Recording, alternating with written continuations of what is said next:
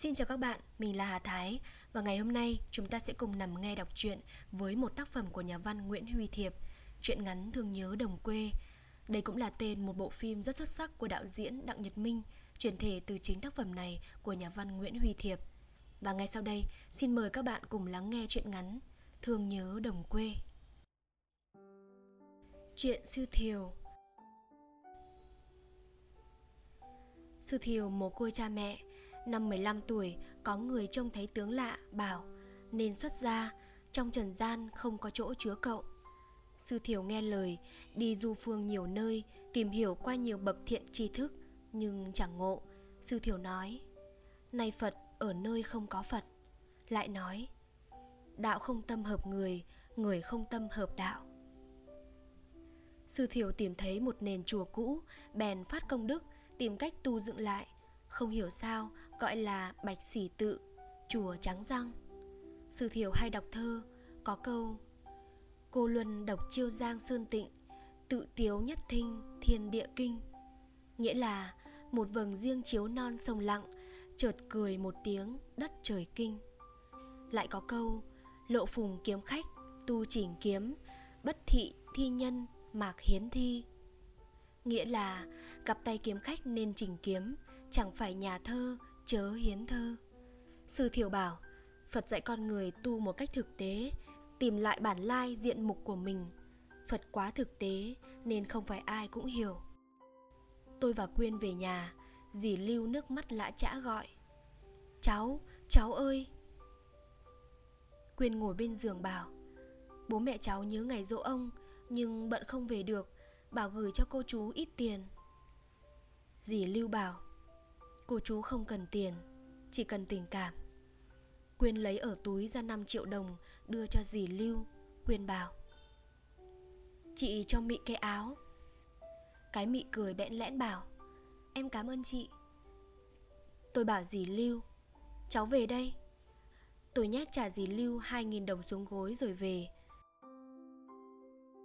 Ở nhà đang tuốt lúa, Chị ngữ hỏi, Con bé Quyên có sinh không? Tôi bảo, Sinh. Ăn cơm tối xong thì tối mịt, Trời đổ mưa rào, Sấm sét nổ vang trời. Cả nhà tôi lục đục chuyển thóc ra khỏi chỗ rột. Xong mọi việc thì đồng hồ đã 11 giờ khuya. Trời vẫn mưa, Tôi bỗng thấy bồn chồn trong dạ Không ngồi yên được. Tôi bảo mẹ tôi Còn muốn ra đồng bắt ếch, Mưa này có nhiều ếch. Mẹ tôi bảo, Con không sợ sấm sét ư con? Tôi cười, Mẹ tôi chẳng hiểu nụ cười của tôi đâu. Tôi cười như một tên thổ phỉ, Cười như một gã nặc nô, Cười như một tên quỷ sứ, Cười móng tay chân mình, Sao lại đen dài như thế? Bài hát phụ đồng bắt ếch, Hồn ếch ta đã về đây, Phải nằm khô cạn, ta nay lên bờ. Ở bờ những hốc cùng hang, Chăn chiếu chẳng có trăm đường xót xa. Lại trời cho đến tháng 3 Được trận mưa lớn ta ra ngồi ngoài. Ngồi ngoài rộng rãi thành thơi Phòng khi mưa nắng ngồi ngoài kiếm ăn. Trước kia ta vẫn tu thân, Ta tu chẳng được Thì thân ta hèn. Ta gặp thằng bé đen đen, Nó đứng nó nhìn, Nó chẳng nói chi. Ta gặp thằng bé đen xì, Tay thì cái giỏ, Tay thì cần câu. Nó có chiếc nón đội đầu, Khăn vuông chít tóc, Da màu xinh thay. Nó có cái quạt cầm tay, Nó có ông nứa bỏ đầy ngoé con. Nó có chiếc cán thon thon nó có sợi chỉ son son dài dài. Ếch tôi mới ngồi bờ khoai, Nó giật một cái, Đã sai quai hàm. Mẹ ơi, lấy thuốc cho con, Lấy những lá ớt cùng là xương sông. Ếch tôi ở tận hang cùng, Bên bờ rau muống, Phía trong bè dừa. Thằng Măng là con chú tre, Nó bắt tôi về làm tội lột da. Thằng Hành cho trí thằng Hoa, Mắm muối cho vào, Cày hỡi đắng cay. Bụt ơi bụt hiện xuống đây. Lượng oan hồn ếch đón bay về trời. Trăm năm lẫn lộn khóc cười Kiến ếch kiếp người cay hỡi đáng cay. Đồng vắng lặng Tiếng ếch ộp oạp Tiếng anh ương rất vang, rất to Tiếng côn trùng rỉ rắc, mưa. Mưa miên man. Tôi cầm đèn pin Chân xéo bừa lên các chân da ẩm ướt. Ếch có nhiều Đờ đẫn dưới ánh đèn chỉ cần bắt vào dọ Sấm sét nổ vang trời. Chớp lóe sáng Vũ trụ mở ra vô cùng tận. Gió ảo ảo Nghe như có muôn vàn cánh chim đang vỗ trên đầu. Một cảm giác kinh dị xâm chiếm toàn thân Khiến tôi buồn rùn. Tôi rõ ràng thấy có một bóng hình vĩ đại đang lướt nhanh qua Đang vận chuyển mãnh liệt trên đầu. Tôi nằm áp xuống bờ dạ Tâm trạng bàng hoàng, thổn thức. Tôi tin chắc ở lực lượng siêu việt bên trên tôi kia đang chuyển vận rầm rộ kia. Thấu hiểu tất cả.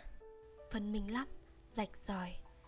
Chắc chắn bảo dưỡng tính thiện trong tâm linh con người có khả năng an ủi âu yếm đến từng số phận.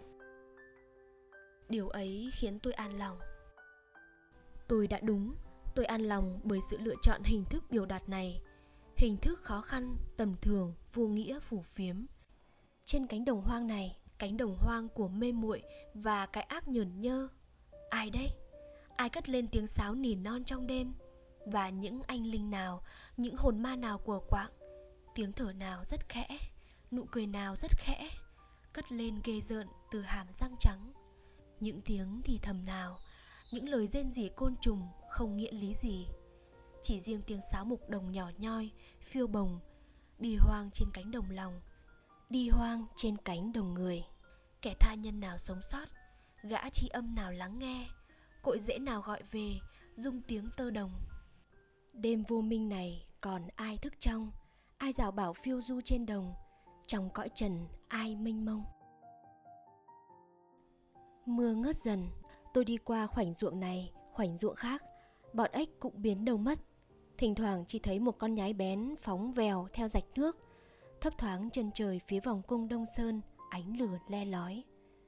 Tôi cảm thấy mình lạc hướng. Tôi không biết bây giờ là mấy giờ, Nhưng bỗng nhiên nghe thấy tiếng gà kêu. Tiếng gà kêu khắc khoải, chẳng trình tự gì, khi đổ hồi khi tiếng một. Tôi đi lúc lâu chẳng thấy có con ếch nào, bỗng nhiên nhận ra mình đã lạc đến tận rạch sông cấm lúc nào chẳng biết. Trên trời, đơn độc một vì sao mai. Mãi đến tận mờ sáng tôi mới lần về phía rìa làng. Không khí rất sạch, làng quê quen thuộc, yên tĩnh sau mưa, quang cảnh hiện lên vừa đỏm dáng, vừa tinh khiết. Qua nhà thím nhung tôi dừng lại, Ngôi nhà nhỏ nép ven đường, Phiền liếp hé mở. Một bóng người vội vã lách ra, Người ấy trông trước trông sau, Rồi vụt chạy nhanh khuất sau bụi ruối Trộm chăng? Tôi định kêu lên, Thì nhận ra chú phụ. Một lát Thiếm Nhung mở cửa bước ra, Vẻ bình thản Mặc bộ đồ váy ngủ phong phanh. Thiếm Nhung hơn 30 tuổi, Người cân đối xinh đẹp. Tôi xách giỏ ếch đi sau chú Phụng. Đến chỗ rẽ, Chú Phụng ngoái lại thấy tôi. Chú Phụng hỏi Ếch có nhiều không? Tôi không trả lời. Chú Phụng thoáng giật mình. Chú căn vặn, Mày sao thế? Tôi bỗng thấy buồn ra giết Tôi buồn cho Thiếm nhung, Buồn cho chú Phụng, Cho ông giáo quỷ Tôi buồn cho tôi. Chú Phụng bỏ đi Vẻ bất cần. Tôi về nhà Hóa ra cũng chỉ có khoảng hai chục con ếch. Chị ngữ bảo Chẳng bỏ Thế mà cũng đi suốt đêm. Mẹ tôi cười Chắc cu cậu vừa bắt ếch vừa ngủ gật. Cái Minh sửa soạn đến trường để sinh hoạt hè Nó mặc quần phăng xanh, áo trắng. Đây là bộ diện nhất mà nó chỉ mặc trong dịp hè. Cái Minh ghé tai tôi bảo Em biết anh đi đâu rồi nhưng em không nói, Không phải anh đi bắt ếch. Cái Minh cười. Tôi nhìn vào mắt nó. Nó biết. Tôi đâu ngờ rằng Chỉ vài giờ sau, Tôi đã phải khóc nó. Nó biết, Đơn giản vì gần như nó đã trải qua, Thấu suốt. Đến lúc ấy, Lúc nó chết, Chỉ còn hơn 4 giờ nữa để nó đùa cợt Và ngộ xong hết thầy mọi điều. Mẹ tôi bảo còn mang mấy con ếch sang Cho nhà bác giáo quỳ nhắm rượu. Tôi bảo Vâng. Nói xong đi tắm.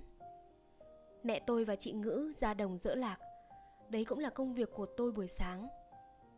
Tôi xách sầu ếch qua nhà ông giáo quỳ, Qua nhà dì Lưu thấy Quyên gọi Anh dì ơi. Tôi bảo Tôi là Nhâm. Cái Mị đâu rồi? Quyên bảo Mị đến trường. Anh đi đâu cho tôi đi với? Chúng tôi đến nhà ông giáo quỷ.